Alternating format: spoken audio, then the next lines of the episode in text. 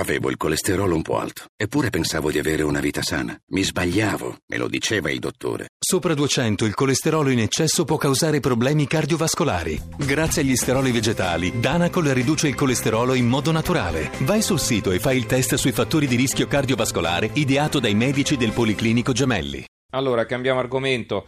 Intanto va bene, vi leggo il titolo del Corriere della Sera a proposito del tema che abbiamo già sviluppato prima, conti bloccati, l'ira della Lega, questa la loro apertura. Vi dicevo, cambiamo argomento e torniamo a parlare dell'omicidio di Noemi, la sedicenne uccisa in provincia di Lecce.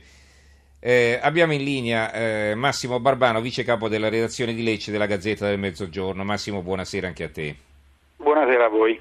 Allora, leggo i titoli dei giornali partendo dal tuo. Una morte inaccettabile, ma qui non c'è omertà, è un virgolettato. Chi parla è il sindaco. Il sindaco sottolinea la coesione della comunità cittadina. Il sindaco di Specchia, il paesino dove vivevano i due, la vittima e l'omicida. Paese sotto shock il giorno dopo la scoperta del cadavere di Noemi e della confessione del fidanzato. Via vai di gente sul luogo del ritrovamento del cadavere. C'è chi prega e chi depone fiori. Il commento di Fernando Mazzeo, l'articolo di fondo, educare gli adolescenti verso modelli di affettività, il titolo. Scrive Mazzeo, vi leggo l'attacco, il Salento dopo l'inquietante vicenda di Avetrana rivive un incubo, una ragazzina di soli 16 anni per inspiegabili ragioni viene uccisa dal fidanzato minorenne. L'episodio, al di là delle inevitabili complesse e articolate ripercussioni a livello sociale, etico e giuridico, pone interrogativi sugli assurdi e sempre più frequenti episodi di violenza, di femminicidi, presumibilmente collegati anche a un'esposizione anticipata di ragazzini e ragazzine che dovrebbero serenamente, felicemente e adeguatamente vivere le loro esperienze adolescenziali a comportamenti adulti di ogni tipo.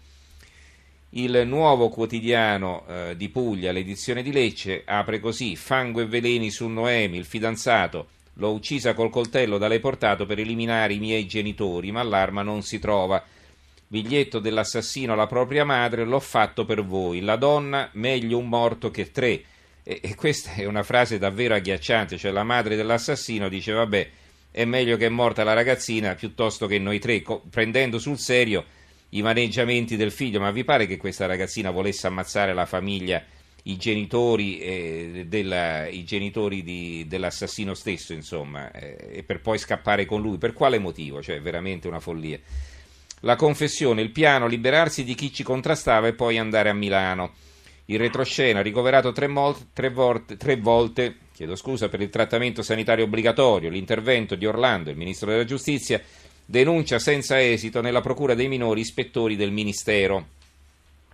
L'anello mancante per contrastare i femminicidi, il commento di Titti Marrone, che incomincia così: lo sapevate tutti e non avete fatto niente, un virgolettato. E come se fosse rimasto sospeso nell'aria, inciso come un graffio nel cielo di smalto, il grido uscito a Benedetta Durini, la sorella di Noemi, e alla cugina Alma. Quel grido se ne sta in attesa di risposta ad accogliere gli ispettori mandati dal ministro Orlando, ora che, come si dice, i buoi sono già scappati dalla stalla. Il corpo senza vita della ragazzina di 16 anni, uccisa dal fidanzato, è stato liberato dalle pietre che lo nascondevano. Non molto distante dalla tomba di Sarah Scazzi nella campagna di Avetrana, altro inferno di abiezione umana tra muretti a secco e ulivi sontuosi, un doppio sfregio in questa parte del sud dalla bellezza fatata ancora intatta. Ci fosse una moviola della vita, si potesse tornare indietro con una macchina del tempo, si andrebbe al giorno della prima denuncia, quando la mamma di Noemi in Marizzo non resse più la vista della bella faccia di sua figlia piena di lividi per le botte di lui e lo denunciò ai servizi sociali. La Gazzetta del Mezzogiorno, l'edizione di Bari, Noemi denunce ignorate, si cerca chi non ha prestato fede alle accuse della madre, lui l'ho uccisa perché lei voleva far fuori la mia famiglia. Quando si oltrepassa il telecomune senso del pudore, il commento di Oscar Iarussi, ci sarebbe da lasciare la pagina in bianco, ci sono già troppe parole intorno alla tragica fine di Noemi Durini, scrive Iarussi, la sedicenne salentina di Specchia morta per mano del suo ragazzo di 17 anni. Ho sbagliato, potevo uccidermi io, avrei evitato questo casino, avrebbe dichiarato il presunto assassino che l'altra notte ha rischiato il linciaggio quando ha sfoderato un atteggiamento di sfida, un saluto inquietante, una smorfia derisoria verso la folla che ne attendeva il trasferimento. Il Giornale, la giustizia complice dell'assassino, il baby killer rischia il linciaggio. Un titolo di taglio centrale. Poi abbiamo due commenti, uno di Manila Alfano: il dopo fa sempre impressione e rabbia, donne che si scoprono essere state vittime due volte, del compagno violento prima e della giustizia che troppo spesso non ce la fa ad arrivare in tempo, denunce che cadono letteralmente nel vuoto, donne offese due volte perché quando parlano e trovano il coraggio di raccontare, di stracciare il velo del pudore e dell'umiliazione, nessuno le ascolta davvero. L'altro pezzo è di Giacomo Susca: quando tutta la verità è inutilmente sui social. Interessante questo approccio che non troviamo su altri quotidiani. Sulla timeline che scorre sul telefonino ci sono i prodromi di un omicidio, eppure nella società social sembrano sfumare, si perdono in mezzo ai selfie delle vacanze, ai video strappa like. Noemi Durini oggi su Facebook è un angelo volato in cielo troppo presto. È tutto così evanescente su Facebook, dove lei eppure aveva denunciato le botte che prendeva e la paura che aveva di questo ragazzo. Il Manifesto: il ragazzino che ha ucciso Noemi trasferito in una casa protetta, un titolo sotto la testata. Di taglio basso invece La Verità: Noemi poteva essere salvata, indagini su IPM. Poi abbiamo altri giornali locali, l'apertura del Mattino di Napoli: Noemi, le denunce ignorate, il killer accusato due volte di violenza sulla fidanzata, Orlando, verifiche in procura. Il ragazzo era già stato sottoposto a 3 TSO obbligatori, dopo la confessione ha rischiato il linciaggio. Il Secolo XIX: Noemi, le denunce inascoltate, ok agli ispettori, ma chi sbaglia paghi, scrive Marco Menduni. I funerali a Specchia, la mamma, niente show, la bara a casa.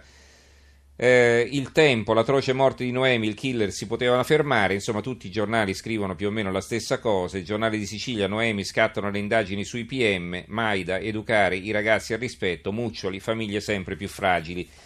La Gazzetta del Sud: rischia il rinciaggio, l'assassino di Noemi. Poi vi leggo altri due giornali e concludiamo questo giro di letture. Gabrielli: troppi femminicidi, parla dalla Sardegna, della Nuova Sardegna che ne dà conto, il capo della polizia a Cagliari, l'allarme nell'isola, in 5 in 8 mesi, 5 femminicidi. Invece l'altro pezzo che vi voglio leggere è sull'Arena di Verona ed è sconvolgente: fidanzato violento, ma a Verona lei si salva, nostra inchiesta sui rapporti difficili tra i minori e spunta una storia dai rischi simili a quello di Lecce. Minorenne era rimasta incinta, i genitori della ragazza, che avevano frequentato una scuola professionale, vivevano ancora in famiglia, avevano accettato il fatto e avevano accettato anche che il fidanzato vivesse con lei sotto lo stesso tetto familiare, ma lui aveva cominciato a diventare violento, a farle del male, i genitori di lei lo avevano denunciato. Per fortuna in quel caso la famiglia era riuscita ad allontanare il fidanzato e a salvare così la famiglia, ma evidentemente non sempre così succede.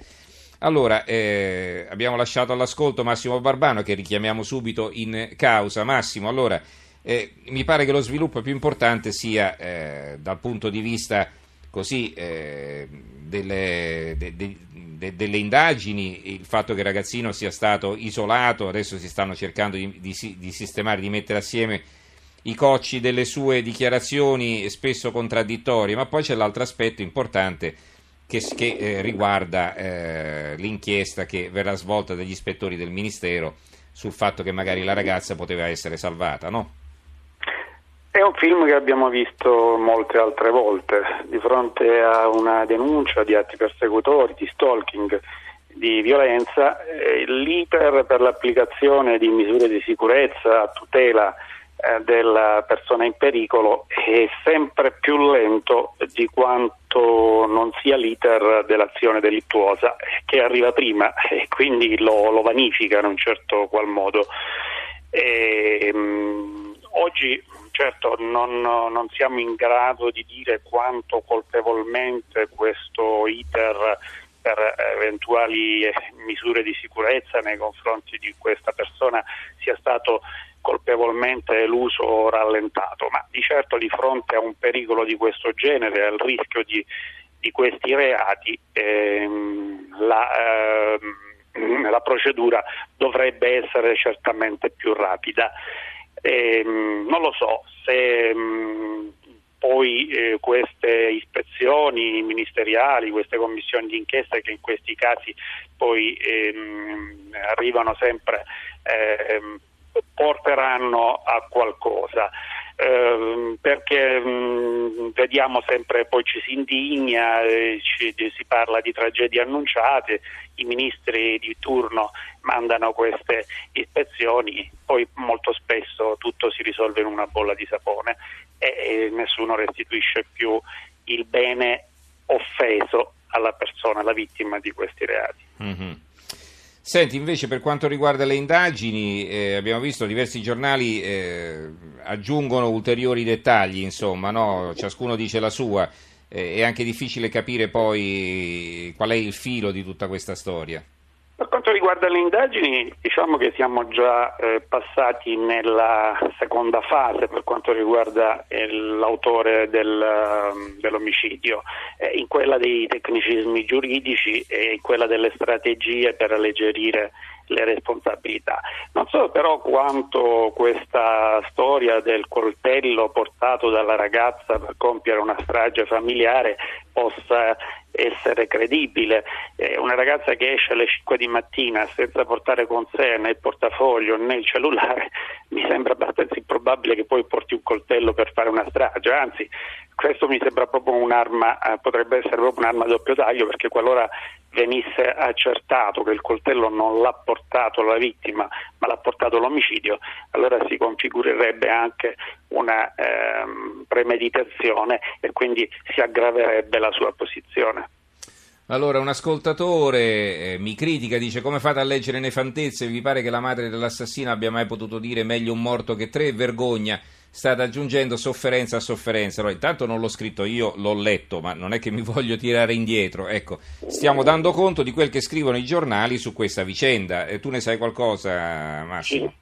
Ci sono stati questi atteggiamenti, anche la stessa uscita dell'omicida dalla stazione dei Carabinieri con il gesto di sfida nei confronti della gente, dei cronisti che erano assiepati all'uscita, è il sintomo di questa di questo atteggiamento. Ricordiamoceli però questi atteggiamenti, perché ho ragione di pensare che poi nel corso della fase processuale saranno radicalmente modificati.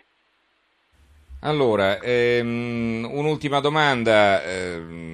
Anche il padre, la notizia che però era apparsa sui giornali di ieri, che anche il padre è indagato, no? Per concorso in occultamento di cadavere. Ecco. Questa notizia è confermata? Sì, questa notizia è confermata. Perché poi avevamo visto l'immagine del padre e della madre colti di sorpresa quando gli è stato detto in diretta a Chi l'ha visto che il figlio aveva confessato, no? Beh, questo insomma non fa molto testo, ovviamente. Sì, beh, può essere una recita, certo, questo è evidente. Sì, questo è confermato ed è una inquietante analogia proprio con il delitto di Avetrana. Anche qui matura questa storiaccia, matura in uno scenario di contrasti e di faide familiari che sicuramente sono stati respirate dai due giovanissimi protagonisti della storia. Benissimo, allora ringraziamo Massimo Barbano, vice capo della redazione di Lecce della Gazzetta del Mezzogiorno, che ci ha aggiornati sulle indagini in corso sull'omicidio di Noemi. Grazie Massimo e buonanotte. Grazie a voi, buonanotte.